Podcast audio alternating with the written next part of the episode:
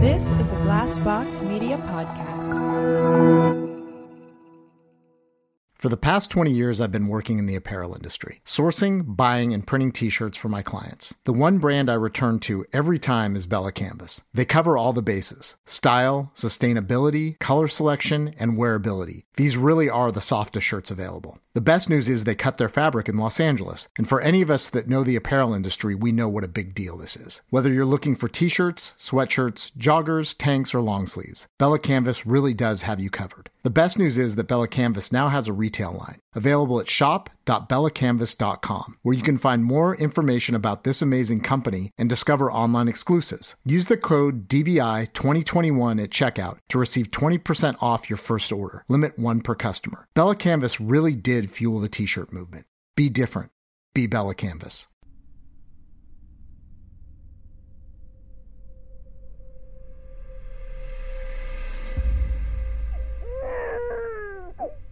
Since before I can remember, my parents have been incarcerated. In fact, my earliest memories are going through steel gates, waiting in lines at metal detectors, just to be able to see my parents, just to be able to give them a hug. Police in a suburban town north of New York City booked two men and two women on charges of armed robbery and the killing of two policemen and a Brinks truck guard. My parents left me at the babysitter, and they were unarmed getaway drivers. They weren't even at the scene of the robbery. But right from the beginning, the robbery went terribly wrong. My mother ultimately served 22 years in New York State maximum security prison. My father is still incarcerated today with a 75 year minimum sentence. He may never get out.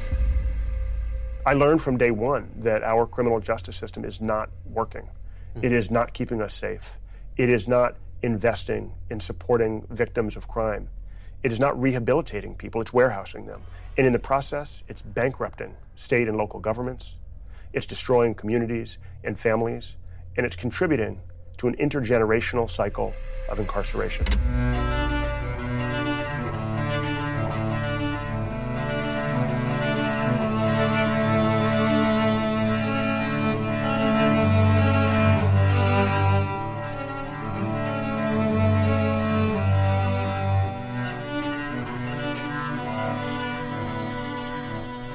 This week's episode is with the District Attorney of San Francisco, Chesa Boudin. We discuss decarcerating low level crimes, understanding the relationship between victims and defendants, demystifying the false rhetoric around mass incarceration, and what being a progressive DA in a so called progressive city really looks like. This week's call to action is to call your state representative or senator and tell them that you support ending the inhumane practice of solitary confinement. Thanks a lot for listening.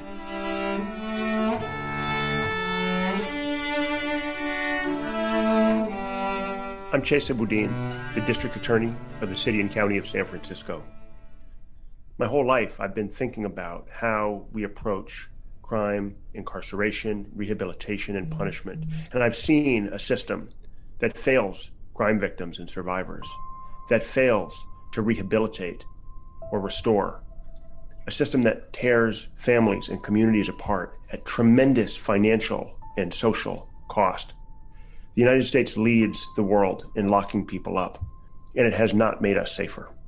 When I went to law school, I wanted to fight to end mass incarceration. So I became a public defender. I defended individual people accused of committing crimes. And after years of that work, I grew frustrated with the system, with the laws, with the courts, with the way the entire bureaucracy was set up not to rehabilitate or break the cycle, but rather to perpetuate a revolving door of crime and trauma and violence and harm. And so I decided to run for San Francisco District Attorney so that instead of working on one case at a time, I could work on fixing a system that has so badly failed all of us for decades. Thank you, and I'm really happy to have you on, Chesa. As you know, I'm I'm, I'm not even going to mince words. I'm a supporter I'm a supporter of reform, true reform of the criminal justice system. I think just keying in on one of the things that you talked about, introducing yourself, let's just get right into it and talk a little bit about the ripple effect of the cur- current incarceration system in the United States. Because it doesn't just affect the victim and the individual that's locked up, but there's a massive ripple effect in our community that seems to be almost ignored. Well, there's a couple ways to, to get at that issue. You're absolutely right, Kevin. I mean, one part of it is that a lot of people conceive of crime victims and criminal defendants as two totally separate groups, but that's not how it works. What we see, and we see this every day, is that people we're prosecuting in one courtroom are often the victims or witnesses of crimes in a case we're prosecuting in the courtroom next door. In fact, thousands of people that we provide victim services to are currently or formerly defendants in cases our office has prosecuted. And so there's this cycle and connection that is often overlooked when we think about policy, when we think about the ways in which we often demonize people who are accused of crimes and lionize people who are victims of crime. These are often the same folks, and if we're more effective at supporting them when they're victims, they're less likely to be defendants in the next case. And if we're more humane and compassionate, if we're more concerned about the root causes of crime when we're prosecuting people, they're less likely to be re-prosecuted again in the future or to be victims of crime in the future. So that's part of it. Part of it is recognizing the complexity and interactions uh, between people on either side of a case. The other part of it is recognizing that even people who have committed serious crimes, even the most serious crimes, come from families, come from neighborhoods, come from communities, and tearing them away from those communities has an impact. Now, sometimes it's the only thing we can do given the severity of the crime or given the uh, challenges that the individual is facing or the, the, the recurrence of violent conduct. But we can never ignore the connection that people we prosecute have to families and communities. The majority of parents, excuse me, the majority of prisoners in this country are parents. And so, just to give you a concrete example that is close to home for me, when we send someone to jail or to prison, most of the time they are leaving children behind.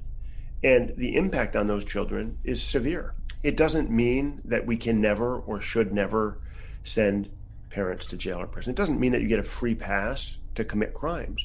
But it does mean we need to think intentionally and critically about whether incarceration is the best or only option for holding people accountable who are part of a community, who have responsibilities and identities beyond simply uh, being a criminal defendant. What do we say to people that are squarely on the side of kind of the punishment system, these extended sentences? You know, in states like California, where we're not instituting the death penalty anymore, we're seeing people incarcerated beyond their natural life. Even if it's not life in prison, you know, 40 years for a person of color that's in their 20s, the, those numbers don't add up very well. So, how do we start to have this conversation with individuals that are squ- still pretty squarely in the in the camp of, of punishment, so that we can we can be more compassionate to their feelings as well, especially ones that are victims? Well, I think it's important to kind of debunk and demystify a lot of the false rhetoric around mass incarceration being good for victims. Look, we spend billions of dollars a year in California alone on our prison system, but a tiny fraction of that goes to helping survivors of crime. If we're serious about supporting victims, and I am in my office, then we need to put our money where our mouth is and I am asking in my current budget cycle, in my current budget request, I'm asking for a dramatic expansion of our victim services work. Most of the work that my office does, and frankly across the country that's done for crime victims, comes from grants. It's not funded by the local jurisdictions that are prosecuting people or policing people. It's not funded um, by the same revenue streams that are building jails and prisons if if we're serious about breaking the cycle, then we need not only rehabilitation and drug treatment and mental health counseling for people who've been arrested and charged and convicted of crimes, but we also need some of those same things for crime victims. We need to make sure that we're helping people find stable housing, that we're helping people get access to trauma recovery service when they've been victimized, especially by violent crimes. And that's something we do really woefully at this point. You know, the, the California Crime Victims Compensation Board usually caps funding for funeral and burial expenses after a homicide at $7,500. That's less than 10% of the cost of a single year of incarceration. We can send people to prison for life for homicides. And yet, so we're talking about millions, tens of millions in some cases, in incarceration costs when people are harmed, hurt people hurt people. And if we can help hurt people heal, they are less likely to retaliate, to go down a cycle of addiction and mental illness and depression that can often lead to further victimization or to their own arrest for crimes in the future. Yeah, I think Suave, you probably have some thoughts on on the trauma too of you know individuals, especially juveniles, being sentenced to long prison sentences and what that does to your your mental health and your view on community and society as a whole. You know, maybe chime in a little bit here and, and tell us how that affects so we get both sides of this too. I'll say this. I witnessed my grandfather get murdered while giving me a haircut when I was 12 years old. And nobody ever asked me if I was all right. You know, it was a normal thing in my community not to deal with that trauma. And what the district attorney office in New York did, they used my family as a political pawn to try to get a conviction. Once they got the conviction, they forgot about the family. So this is why today we need honest district attorneys, not only in Philadelphia but across the country, that cares about the community, about the healing. We need healing in the community. And until we get that, we're going to deal with this racist system. And it's now that we're seeing it when you got states like Michigan, they refuse to honor a Supreme Court decision to resentence juvenile lifers. They're refusing some counties in Michigan. And we need more people like Chester, Larry Krasner that respect the letter of the law on both sides. We're not asking Mr. Larry Krasner or Chester to give us a free card. All we asking is for a fair chance. That's all we asking for. How is it that you can spend millions of dollars incarcerating a person, but you're only spending seven thousand for a funeral for a homicide victim? That should not be accepted in no society in America. And the people of that community should be mad because this is not just about ex offenders. This also deals with victims in the community They look like me. So I say to the people out there that we need to support progressive people in the system. Here you got a man that grew up with two parents in prison. There is now a district attorney of a major city making changes so other children won't have to go through the metal detectors. Because when you're in the inside, we don't know the effect that the metal detectors have on the kids and our family when they come to visit. We don't know. Should we hear people like Chester talk about it? You know, and often district attorney offices across the border, they use crime victims as political pawns. You know, and that's not fair. That's not fair to the community. That's not fair to the prosecution. It's not fair to the criminal justice system. Because now you got a community of color looking at a at a prosecutor from the side, like you here for us. So yes, I support Chester. Yes, I support Larry Krasner. And for some people, that might be hard to swallow. That a formerly incarcerated person is supporting prosecutors.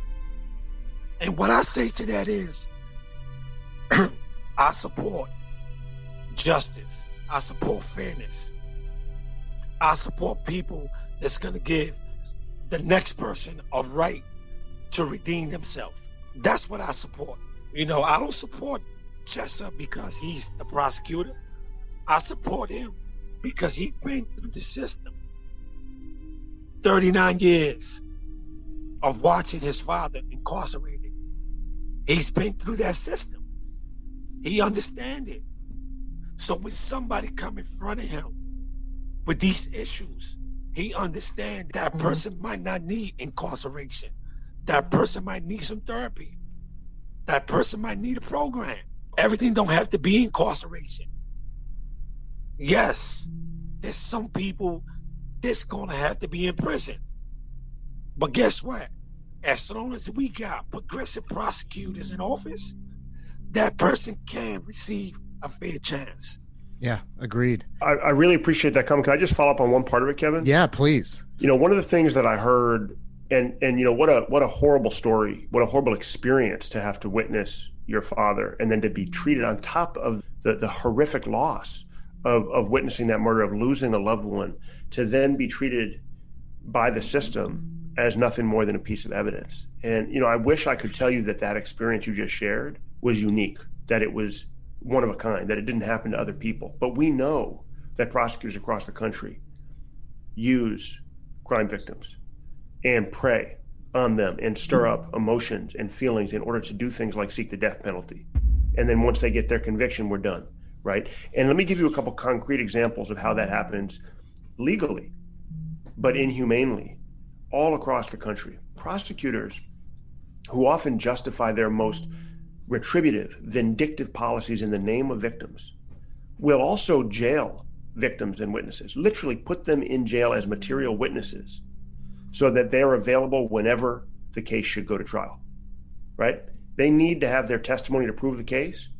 And instead of, well, risking that someone who may be homeless or who may not feel comfortable coming in to testify or what have you w- will not be available, they say, no, the conviction is more important than what the victim wants. And so we're going to put the victim in jail, literally in a jail cell, and hold them for weeks or months until the trial date occurs. That level of hypocrisy, of disrespect, of ignoring victims' wants and needs, and then at the same time using victims and holding them out when they ask for the death penalty or life without parole is unconscionable. And yet it happens every day across the country. And not to mention that a lot of time offenders are forced to plead guilty to something they ain't done just to avoid the death penalty of a life sentence. I know because it happened to me. It happened to me. I was incarcerated because of the street code because I had no resources to prove my innocence. When I see stories like that and when I see cases like that, I am forced to speak. I am forced to point out that a lot of the time we end up incarcerated because of the color of our skin, because the neighborhoods that we come from, and because who is in office. And most of the time, the people in office don't look like you, look like me. You know, so when I say this institutional racism, I'm talking about people that look like me too. They're making these decisions to put these young black and brown people in prison simply because they believe they don't belong in the street. You know, it happened to me. You know, recently we discovered evidence, a confession from somebody else. Have that confession would have been given to my attorney at the time of uh, my trial, the results would have been different. But no, I end up doing the time. What I'm trying to say to the people is that we need to stop. That's us against them. 2020 and 2021 is the time that we are seeing progressive prosecutors across the country being fair. We haven't seen this in decades, and we need to support it. Whether you're a victim, whether you're an offender, you need to support it because if you don't, we're going to go back to the Jim Crow days where we basically don't have no rights. And in the early 80s, 90s, we saw this with juvenile, the super predators, where all of a sudden we became super predators and we end up serving biblical time. We don't want to go back to them times, people. We want to make sure that when we end up in the criminal justice system, we have a fair play. And that's why we need people like Larry Krasner. That's why we need people like Chester. That's why we need to go out and educate ourselves on who they are and render our vote based on that, not on emotions, not on emotions. You know, and it's an honor for us on Death by Incarceration podcast to have you on because I believe that people need to see that the people that's making the decisions in the criminal justice system been through the system. So you know how to make a decision when somebody come in front of you for a horrendous crime. You know, you know what portion they deserve. Instead of just saying, just throw the key away. You understand the mentality that come with some of these young offenders from these neighborhoods. You understand the lack of fatherhood that some of these young guys and women are facing. You understand the mitigating factors that plays into the mindset of a juvenile when he reoffend or when when that juvenile offend. You know, and this is why we need progressive prosecutors across the country. what can we do to support that? Is go out and support their mission and vote. I think this hits on a really important issue, and it's something that I I talk about in my circles a lot around it being interesting that actual compassion for both the victims and the offender is considered progressive in this country you know and it kind of leads into the idea or the fact that the US is the only country in the world that still actually gives out life sentences to juvenile offenders. And by most standards and by international law that's considered cruel and unusual punishment. So i think one thing that we had discussed and I'd send over to you, Chesa, is how do we start to really actually change the system? Obviously, electing, which Suave just mentioned, you know, what's considered progressive prosecutors, but how do we start to bridge that gap between both, not just the the communities where this is sort of a a loop where the victims are the are also the offenders and the offenders are also the victims. And we're stuck in this revolving door of well last week my cousin was shot. This week i'm going you know i'm going in front of a judge to see if i'm getting my parole revoked. How do we sort of like start bridging that gap and creating compassion in our communities? Because i think that's actually the thing that's missing more than anything else is just understanding each other and where we all come from how do we talk to people that you know like i know you're getting a lot of flack in san francisco i mean i, I watch the trolls on your social media but they don't want to have a conversation so how do we start to engage that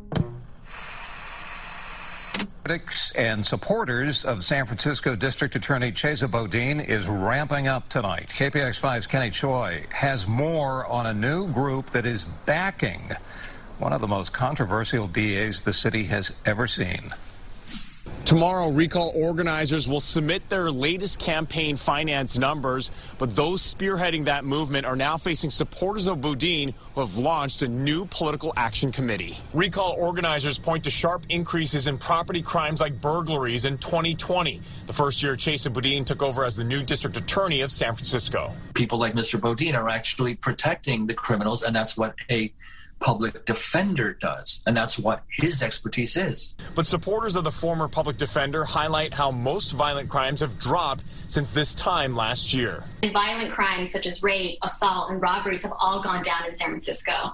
And overall crime has dropped by 30% in the last year. So I, I do think that we have to look at the whole picture. In 2020, violent crimes overall dropped by double digits, but the same police data show property crimes like burglaries jumped by more than 50%. Proponents of the recall are kind of cherry picking very specific things to say, well, this increase is because of DA Boudin, this increase is because of DA, DA Boudin, but we actually have to look at the entire picture that overall crime is down. Yeah, it's a real it's a real challenge, Kevin. Partly we're living through a moment in American politics, not just in San Francisco, but you know across the country, where thanks in part to Trump and, and other factors, there's been a real polarization um, of viewpoints, and I think social media has contributed to a lack of civic discourse when it comes to these issues. You know, it's like people don't actually take the time to inform themselves before they get really hostile and really aggressive and really in your face. And it's hard to break through that. I think part of it is that when it comes to criminal justice, there's a long history of making policy based on high profile, outlier, scary situations. The worst case, the, the most horrific crime is the one that drives sentencing law and you know all kinds of other changes that that affect often tens of thousands of other people whose cases look nothing like that. You know, you think about the three strikes sentencing law in California. And the Polly Klaas case that led to three strikes was a really horrific, horrific crime by someone who had a long history of criminal conduct. But that law then got used to send people to prison for life for things basically like shoplifting or stealing a pizza for ridiculously low level crimes where nobody was actually hurt or no weapons were used. And so we need to be really mindful as we have conversations about crime and about public safety where we don't allow those outliers, the things that inevitably capture the headlines and get the most attention on social media, to define our understanding of what's actually happening in our communities or in our courts. That's challenging because the media is going to cover the high profile cases and that's what people are going to want to read about. And when they read about it they're going to inevitably think that's what is normal. We see that happening in san francisco today. Anytime someone who's been previously incarcerated gets rearrested people are up in arms and they're saying well this is the da's fault. But let's be very clear about what that line of reasoning would do where it would lead us. It would lead us to not let anyone out ever to incarcerate anyone who's ever been arrested for life.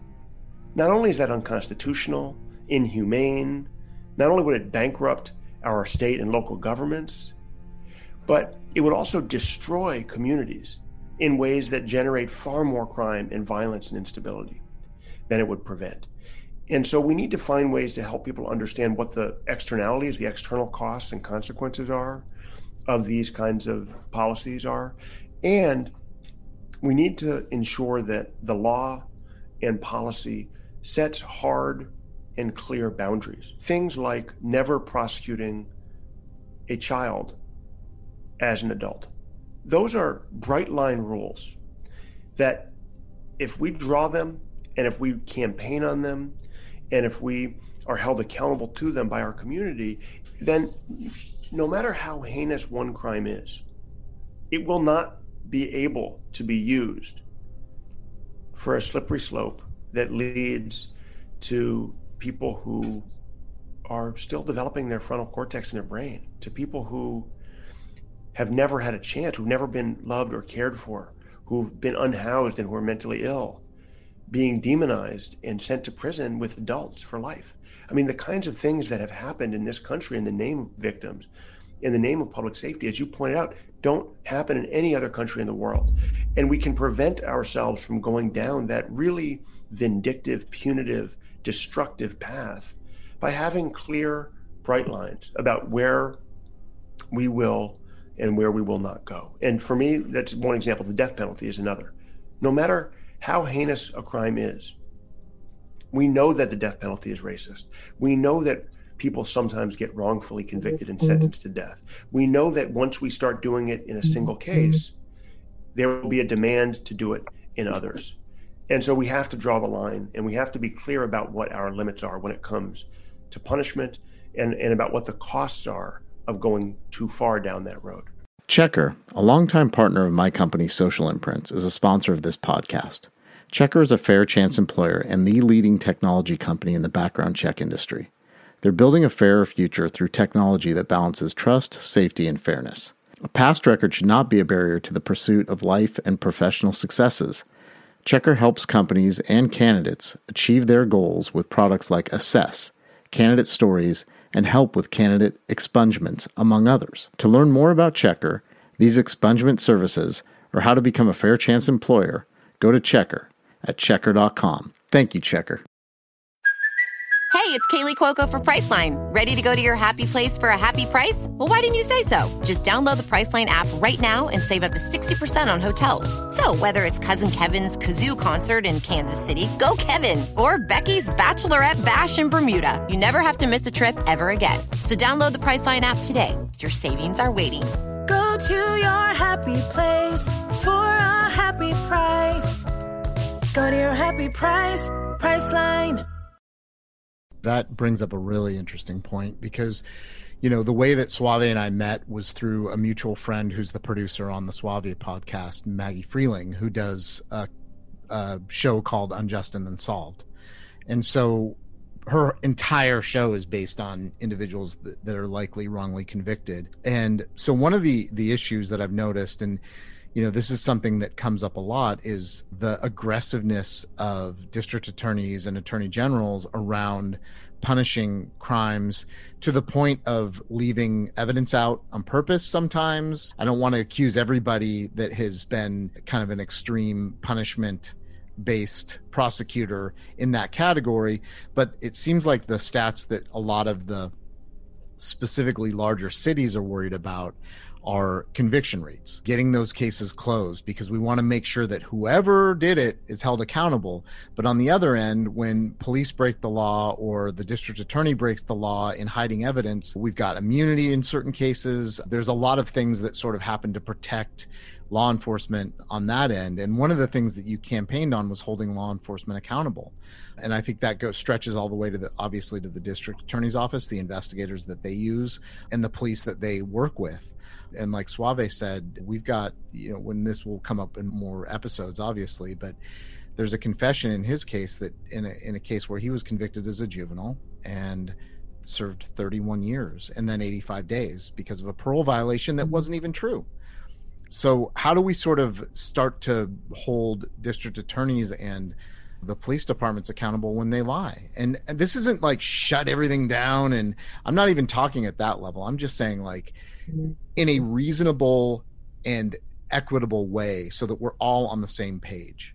So there's a couple things I want to kind of unpack there. Let me start with a with a, a big picture kind of political framework that I think is a real challenge that I I grapple with every day, and then dig into some of the specifics around police and prosecutor accountability. The traditional metrics that are used to evaluate whether prosecutors are doing their job are, as you mentioned, conviction rates, and the one that I actually see even more than that, because it's a faster, shorter term metric, is charging rates.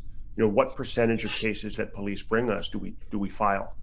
And it certainly is a, a metric that shows sort of quote unquote productivity of the office. It shows, you know, how many cases we're filing. But the idea that filing more cases or filing a higher percentage of cases that police bring us is better ignores the fundamental question about whether police are doing a good job investigating those cases, about whether filing charges is an effective way to respond when crimes have been committed or the most effective way.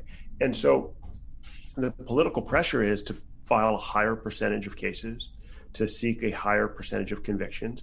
And that leads us to, as you said, often prosecutors cutting corners that can implicate fundamental constitutional rights, that can lead to innocent people being convicted and sentenced to prison or to death. We need not just the kinds of policies or courageous decision making, which I'll talk about in a minute to address police misconduct or prosecutor misconduct, but we also need to change the entire framework through which the public and the media questions and evaluates whether prosecutors are doing their job well. And it's a difficult thing to do because the real measure of successful prosecution, in my view, should not be these short term metrics that are so directly tied to mass incarceration, but rather should be about building longer term safety and promoting confidence in the criminal justice system through seeking justice, not just convictions. But those are longer term metrics. They're more abstract concepts. We don't necessarily know, for example, if we uh, have a program like the one I launched uh, my first week in office, a primary caregiver diversion program, so that parents can stay at home with their kids and earn dismissal of their charges through doing parenting classes rather than sitting in cages and have their kids go to foster parents we don't know in some of those cases for 5 10 15 years if those decisions paid off right? Because we're trying to break an intergenerational cycle of crime. We can't measure that before my next election. So it's a difficult thing politically to really change the parameters and change the, the, the ways in which we evaluate success San Francisco's District Attorney Chesa Boudin is making good on a campaign promise, eliminating cash bail effective immediately. The cash bail system, as it worked uh, until yesterday in San Francisco, allowed wealthy people who were dangerous to buy their freedom and be back on the street immediately, while poor people who presented no public safety risk could languish behind bars. The system going forward will use an algorithm which calculates the likelihood that the accused will fail to show up to court or commit criminal acts while out free. The district attorney says that algorithm will be a tool used by prosecutors and judges to ensure dangerous suspects remain behind bars. There's tremendous empirical evidence to show that money bail undermines public safety and that uh, risk-based alternatives enhance public safety. The district attorney's plan is already meeting with strong opposition. The San Francisco Police Officers Association releasing a statement reading in part, quote, Mr. Boudin is in the process of building the largest criminal justice revolving door imaginable, and San Franciscans will pay a heavy price for it. Around the Hall of Justice, bail bondsmen agree. None we spoke with would talk on camera, but said their future is up in the air. One bail bonds worker predicting more criminals on the streets within the next six months. But the public defender's office is saying carefully reviewing a threat assessment coupled with oversight will bring fairness to a fundamentally unfair practice. Many, many courts that have said that that uh, conditioning liberty on wealth is unconstitutional. I've never been bailed out one time in my life.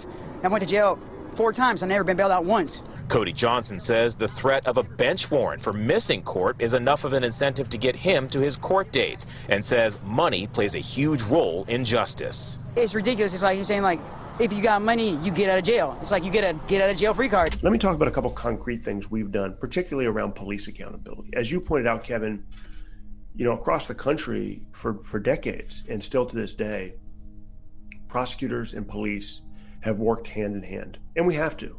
We have to in some ways. I cannot prosecute a criminal case unless the police investigate, find the person that did it, bring me their investigation, bring me an arrest. I can't prosecute. So I need to rely on, on local police to do that. But I also need to be independent enough of them and of their unions that I can make independent, neutral, detached, objective decisions when a police officer is accused of a crime, whether it be perjury or manslaughter or assault with a deadly weapon. And we know that across the country, prosecutors have not been able to do that, that there's been a double standard when it comes to enforcing the law, and that police are essentially above the law. We saw that when George Floyd was killed, one of so many, of countless unarmed black men killed at the hands of law enforcement every year, that it led to a national uprising demanding that people start paying attention to police accountability and transparency, demanding that Black lives matter. And so my office took action in response to that uprising. It was something we had actually run my campaign on in 2019 to begin with.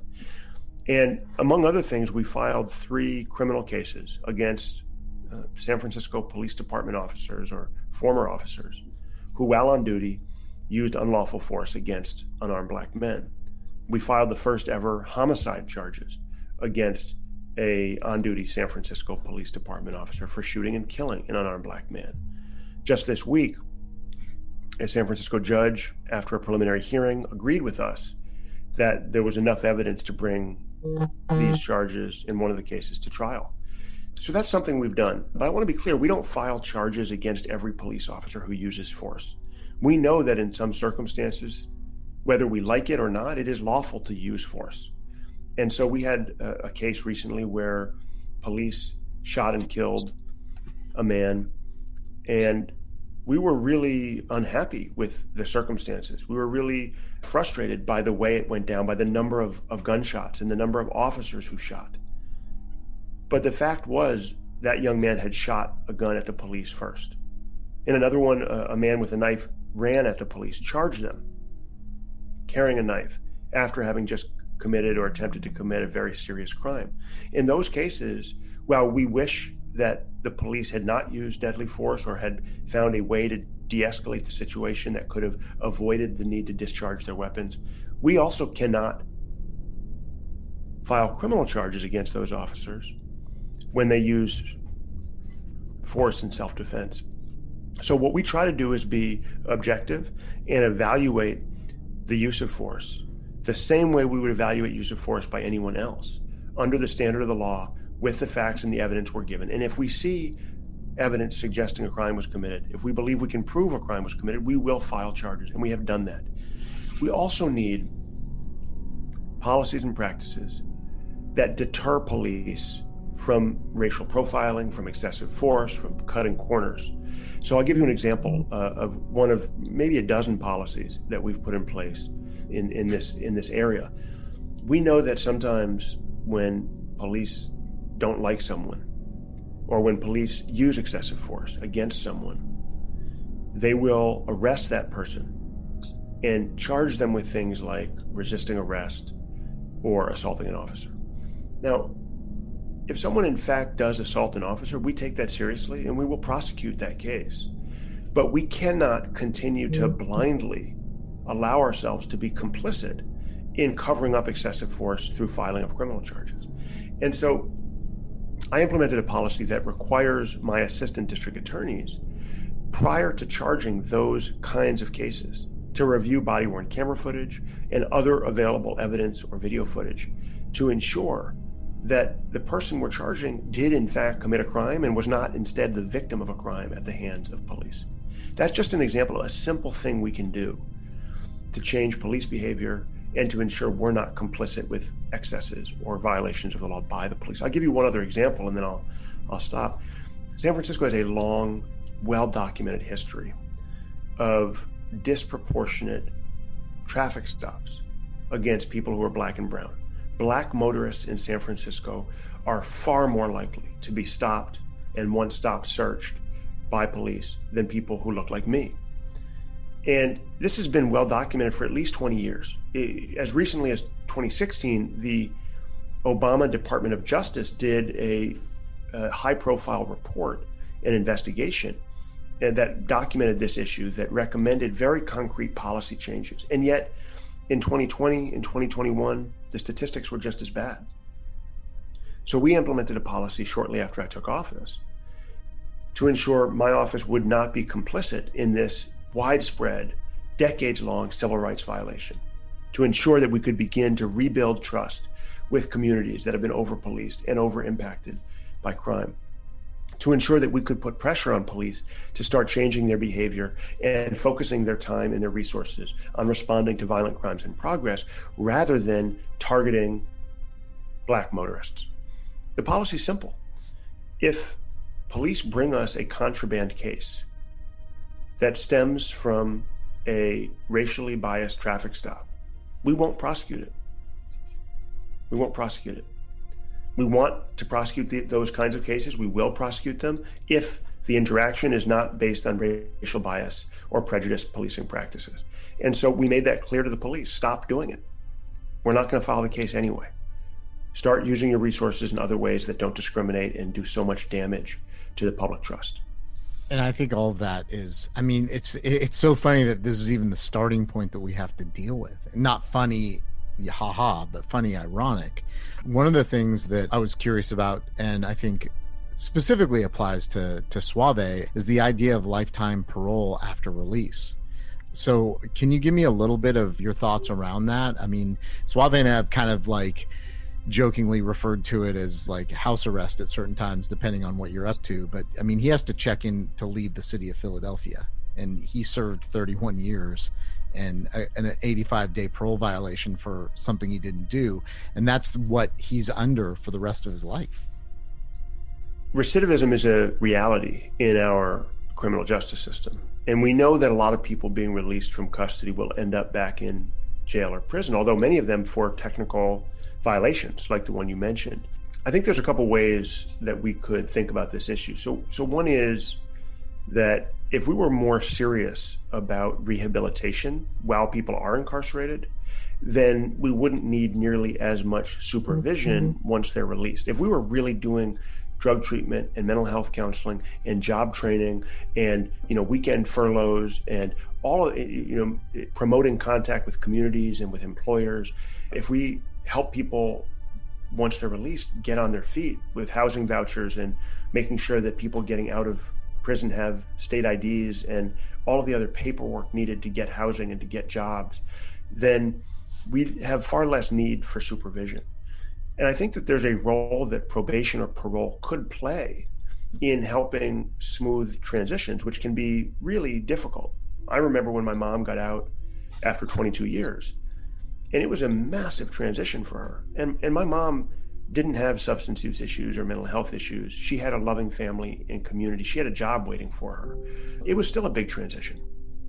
Now, she ended up being on parole, I think, for about seven years. She didn't need to be on parole. She didn't need to have someone coming to do home checks or asking her for her urine or showing up randomly at her job. For the most part, she didn't need to pay the fee to be on parole.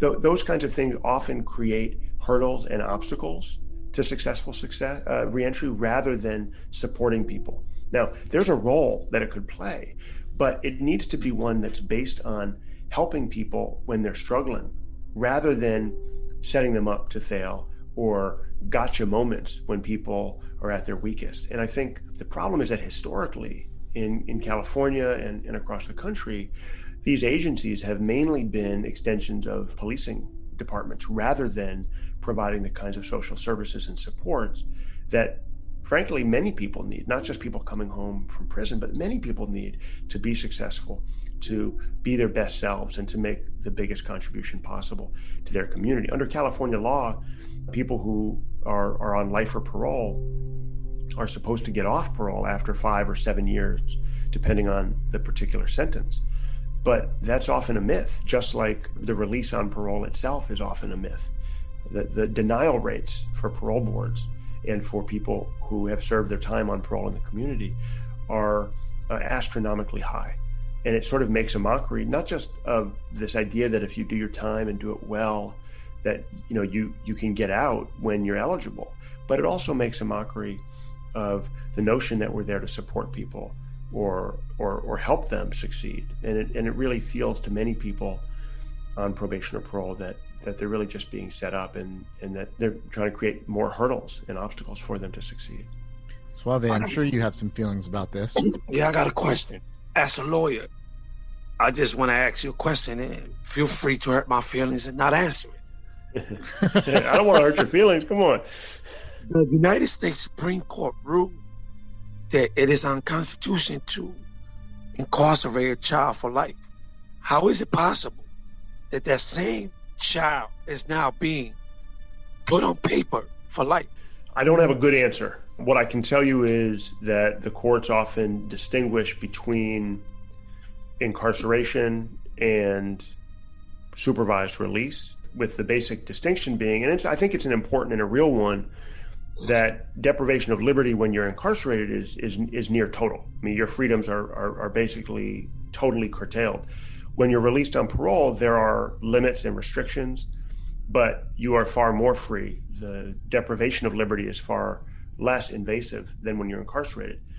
That being said, I think you make a really valid point, which is if if we recognize that children are children and that we treat them differently under the law and that when we punish children for committing crimes that we actually do it through a framework that's called the best interest of the child. That's the framework that we use in all 50 states when we talk about all sorts of legal proceedings involving children whether it be juvenile courts for delinquency whether it be for uh, child custody in family separation you name it. If that's the if that's the standard that we hold out the best interest of the child how can we say that after serving however many years in prison, it's in their best interest to then spend the rest of their life being monitored and supervised? Uh, I think it's a tough sell. I don't I don't see the argument. I don't get it. I think we should aspire to a society where we provide people with the support and the infrastructure and the supervision they need to eventually be free, to be really free.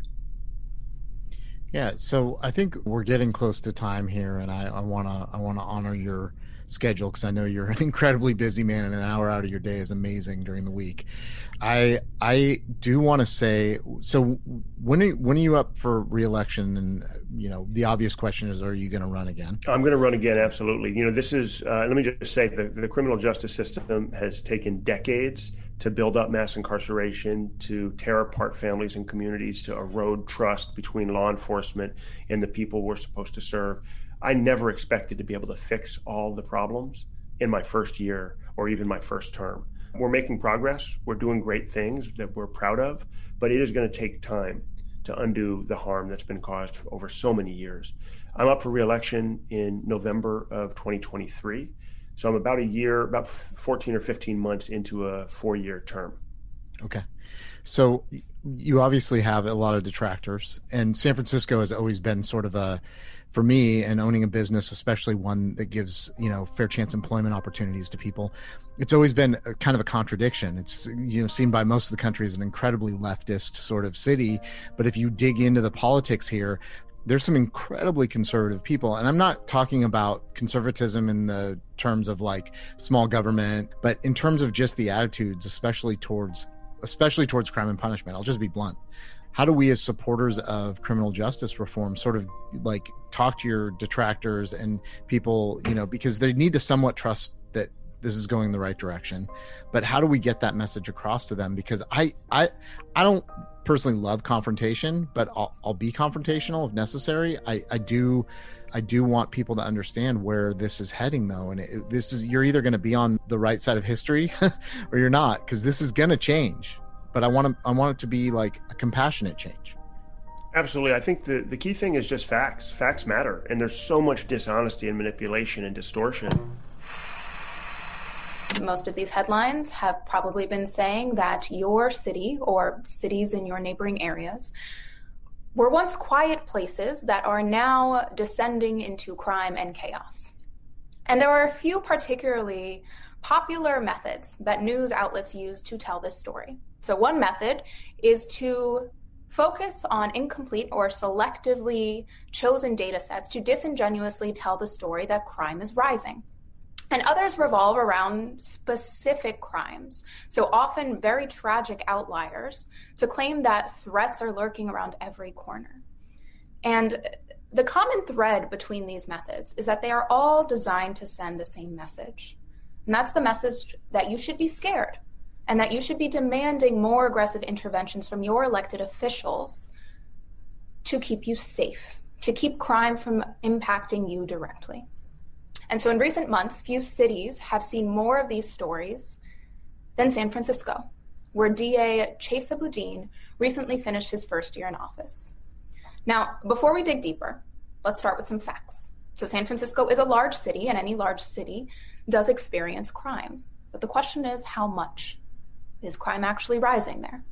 Well, like pretty much every major city, crime has actually plunged dramatically since their height, since its height in the 1990s.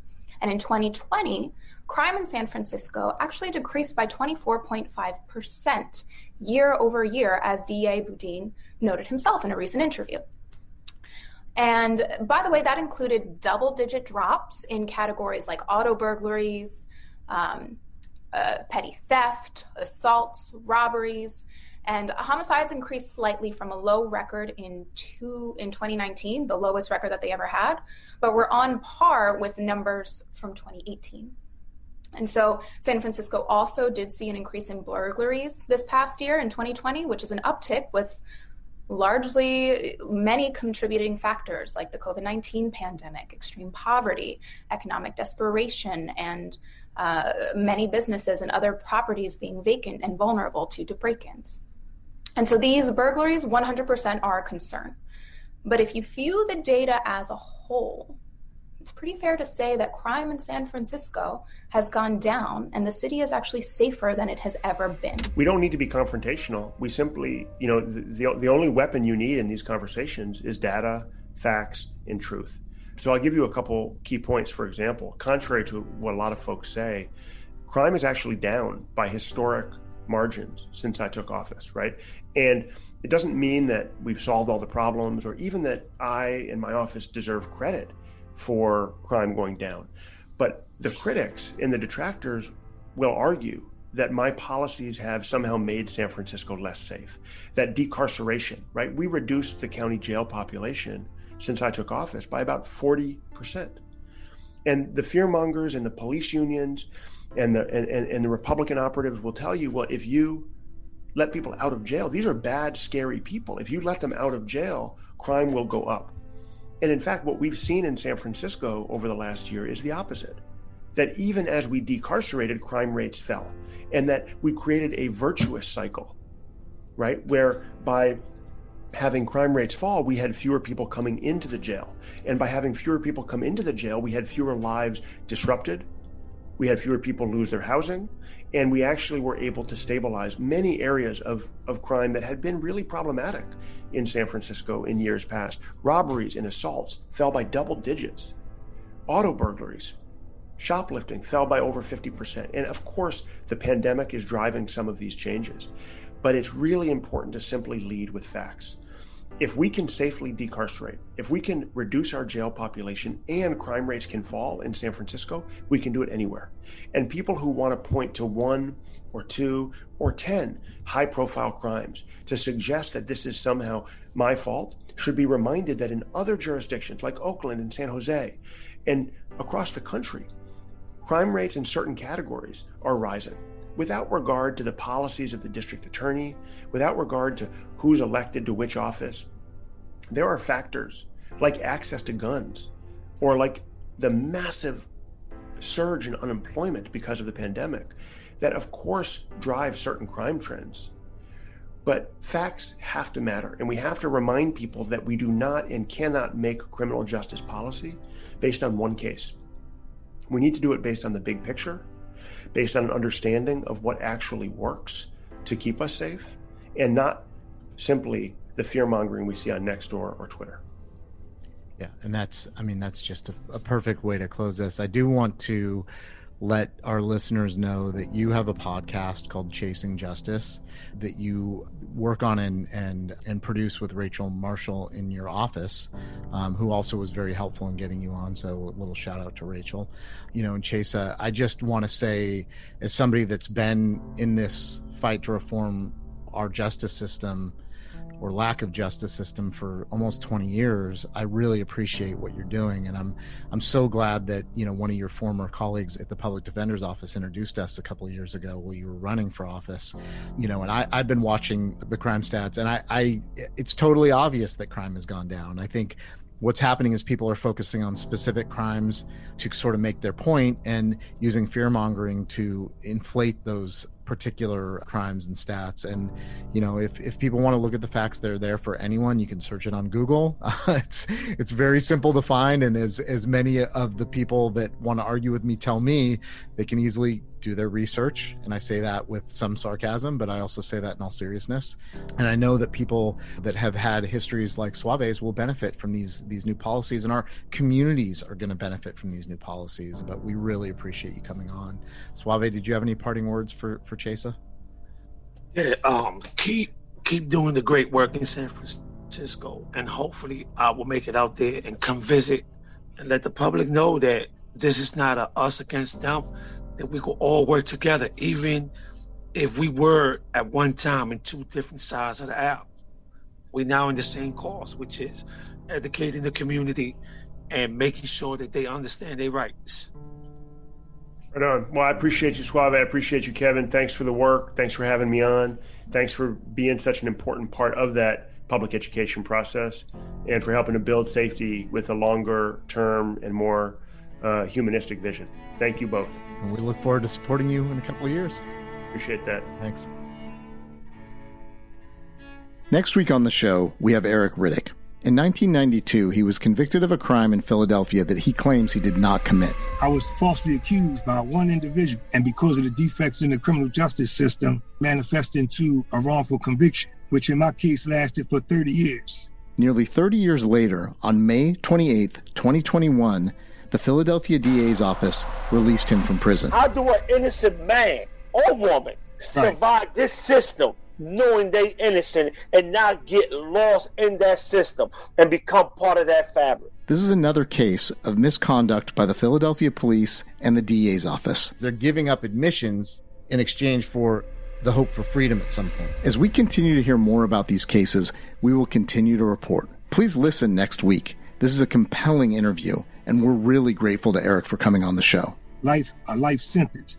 What y'all did, we all clarified is really a death sentence, death by incarceration. Thank you from all of us at Death by Incarceration. Brought to you by Crawlspace Media, Suave Gonzalez, and Kevin McCracken. Please listen, follow, and subscribe to Death by Incarceration wherever you get your podcasts.